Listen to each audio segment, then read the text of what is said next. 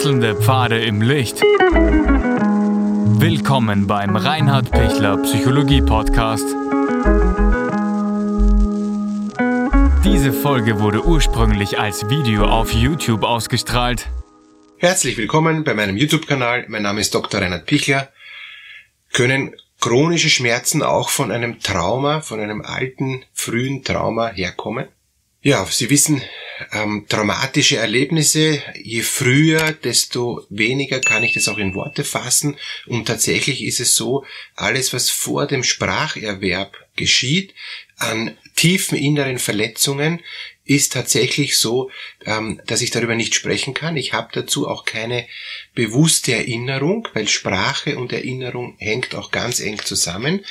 Ich weiß nur so was ganz Numinoses, was ganz ähm, Unsicheres ist gewesen, ich habe aber keine Worte dafür. Und tatsächlich ist es auch so, wenn jemand in der Kindheit und der Jugend viele, viele verstörende, schockierende oder eben traumatische Erlebnisse immer wieder erleben musste, ähm, ist es tatsächlich so, der kann sich nicht an seine Kindheit und Jugend erinnern, obwohl er längst natürlich sprechen konnte. Ja?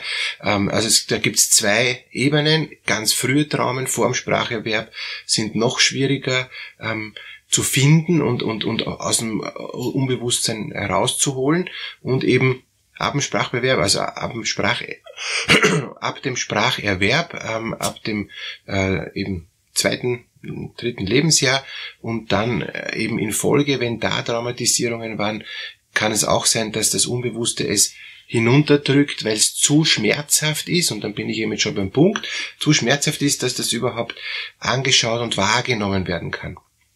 Und wie kommt es jetzt dazu, dass, dass ein Mensch permanente Schmerzen hat, chronische Schmerzen, und, und das in Zusammenhang gebracht werden kann mit der Traumatisierung? Ich habe da einen ähm, sehr erschütternden Fall, äh, wo wo es eben um keine äh, sexualisierte oder emotionale äh, Missbrauchssituation und damit Traumatisierung geht, sondern um eine Erkrankung im, im ganz frühen Kindesalter. Und zwar ein, ähm, ein Mädchen, ähm, ein Dreiviertel, zwei Jahre, ganz schweren Harnwegsinfekt, so dass, äh, dass das wirklich ähm, eben Harnverhalt schon war und, und, und wirklich äh, eben enorme Schmerzen für dieses äh, zweijährige Mädchen. Das musste eben ähm, neben vielen Antibiotika, was natürlich auch extrem schlecht ist, äh, schon in diesem Alter, weil das ganze Darmmikrobiom und, ähm, und, und, und, und das Immunsystem einfach massiv dadurch gestört worden ist, musste eben ähm, katheterisiert werden. Das heißt, es musste diesem zweijährigen Mädchen ein Katheter eingeführt werden, damit überhaupt eben äh, die, die Blase entleert werden konnte.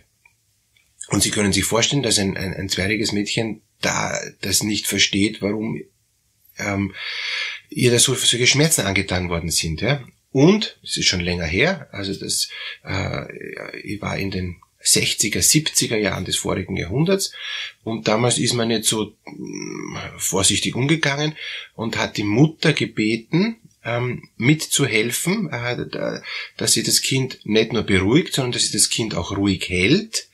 Ähm, und zwar dem, dem Kind auch eben die Beine auseinander spreizt, damit eben der Katheter eingeführt werden kann.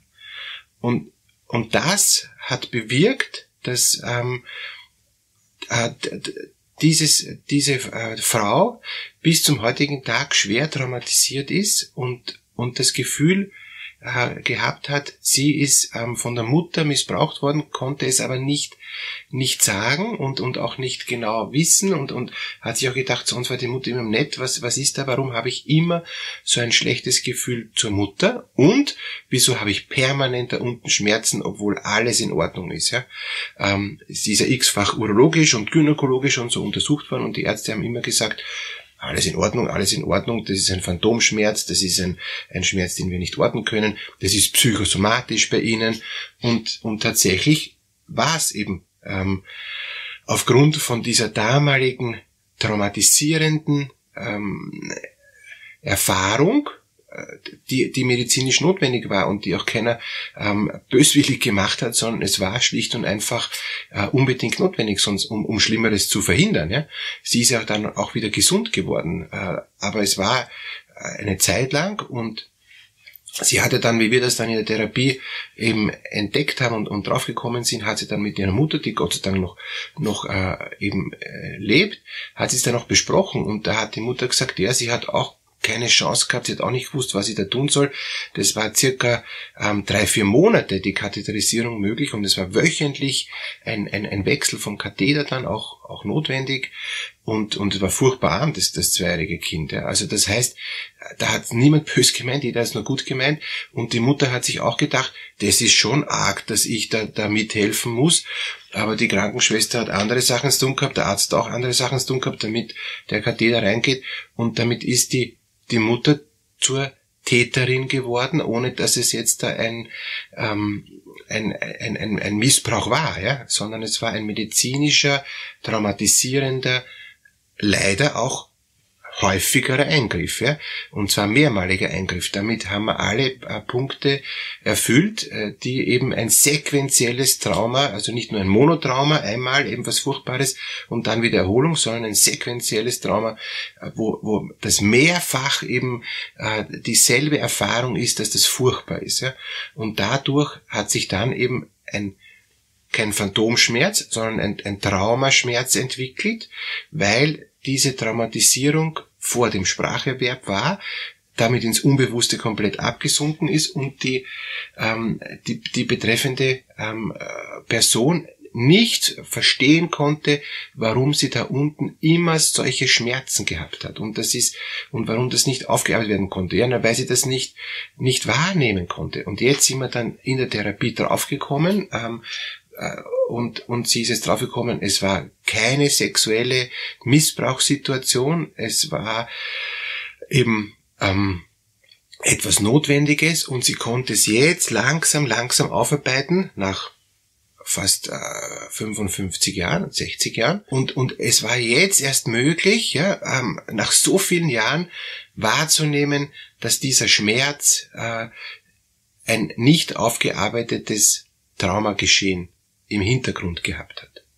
Und im Lauf der Traumatherapie war er dann immer klarer und, und immer, immer, immer verständlicher, dass da niemand was dafür kann. Und in dem Maß, wie sie das für sich auch einordnen konnte und annehmen konnte, ist tatsächlich dieser ähm, Schmerz weniger geworden. Was, was sie seit vielen, vielen Jahren, über 50 Jahre einfach nicht, nicht erleben konnte, hat sie jetzt endlich endlich erleben dürfen. Ja? Und, und das ist natürlich enorm, so ein ähm, äh, so eine Erkenntnis zu haben. Aber manche können die Erkenntnis nicht haben, weil eben die Eltern schon gestorben sind, weil es da keine Informationen gibt. Ich habe auch noch einen, einen zweiten ähm, Patienten, der viel jünger ist, ähm, wo, wo die Mutter schwer äh, psychisch krank ist, also, also wirklich schizophren. Und, und die hat ähm, also psychotisch krank, also Wahnvorstellungen, falsche, äh, falsche Wahrnehmungen. Und die hat eben äh, dem, den Kindern immer eingeredet, ihr werdet sterben und, und ihr seid schwer krebskrank, ihr seid unheilbar krank, von der frühesten Kinder an, bis eben die Kinder dann äh, von der Mutter weggenommen worden sind, weil man gesehen hat, das geht so nicht mehr. Und auch diese Kinder, da gibt's vier Kinder davon, ja, ähm, zwei davon habe ich in, in, in Betreuung, ähm, den einen hatte ich schon, jetzt, jetzt ist, äh, jetzt ist die, äh, die, die Schwester dran, ähm, und die haben ganz massive äh, Schäden von, von dieser ständigen Indoktrination, dass sie schwerst krank sind, dass sie sterben müssen und, und, und dass sie, dass sie Krebs haben, dass sie sich das bis heute einbilden, ähm, obwohl ganz normale junge Menschen sind überhaupt nichts der Fall ist, ja, aber sie haben äh, wildeste Ängste, ja, und und und ähm, die sich dann auch in Schmerzen manifestieren, ja, und und und eben auch lokalisierbare Schmerzen, die aber eindeutig nicht psychosomatisch sind, ja, äh, sondern die traumatischen Ursprung haben. Und und da ist eben so wichtig, dann auch den, den Ursprung zu finden. Wenn die Person schon verstorben ist oder wenn man keine Informationen dazu kriegen kann zu diesen ähm, Menschen, die da noch was wissen und die da noch was sagen können und und und das äh, und und der Mensch, der eben Schmerzen hat und nicht weiß woher und es ist kein psychosomatischer Schmerz, es ist kein Phantomschmerz ähm, und es ist auch kein lokalisierbarer ähm, organischer Schmerz, ja, sondern eben offenbar ein ein unerklärlicher Schmerz, der eben oft von, von Traumen herrühren kann. Dann geht es darum, wenn ich niemand mehr fragen kann, einfach, ähm, ich sage immer, eine Traumalandkarte zu entwickeln, ähm, was alles für mich für Bastelsteine sind. Und aufgrund von den Bastelsteinen kann ich dann mir vielleicht äh, zurechtlegen, dass, dass da etwas gewesen sein könnte. Ich habe nicht die Gewissheit. Aber ähm, denken Sie immer auch daran, ähm, ob jemand in der Kindheit, in der frühen Kindheit, äh, viele Spitalsaufenthalte hatte, sehr oft krank war, ähm, äh, ein Kaiserschnittgeburt war, dann nachher im, im, im Blutkasten Zeit verbringen musste und, und, und, und da gibt's mittlerweile so viele Erkenntnisse. Wenn, wenn jemand in der ersten Phase alleine war und, und keiner sich um ihn gekümmert hat und, und er entfernt war von der Mutter, na, dann hat das massive Auswirkungen auf seinen ganzen Organismus und natürlich massive Auswirkungen auch dann auf das Schmerzempfinden. Und, und daher einfach meine Empfehlung, ähm, äh, wenn Sie da betroffen sein könnten, informieren Sie sich mehr, interessieren Sie sich mehr. Es gibt ähm, jetzt Mitte Mai äh, 2021 eben einen äh, chronischen Schmerzkongress, wo ich auch Sprecher bin, sind über 30 Vortragende. Ähm, ich kenne die anderen Vortragenden nicht, aber auf jeden Fall wird es von unterschiedlichsten Seiten beleuchtet, eben der chronische Schmerz und ich halte unter anderem auch einen Vortrag dabei und gebe auch einen Bonus. Unten in der Videobeschreibung gibt's mehr Infos dazu. Einfach sich informieren und, und gerne dann auch teilnehmen. Ich glaube, es ist für Menschen, die chronische Schmerzen haben, eine große Hilfe. Alles Gute für Sie und tun Sie was dafür, wenn Sie merken, da gibt Schmerzen oder wenn Sie jemanden kennen, der chronische Schmerzen hat, unterstützen Sie ihn darin.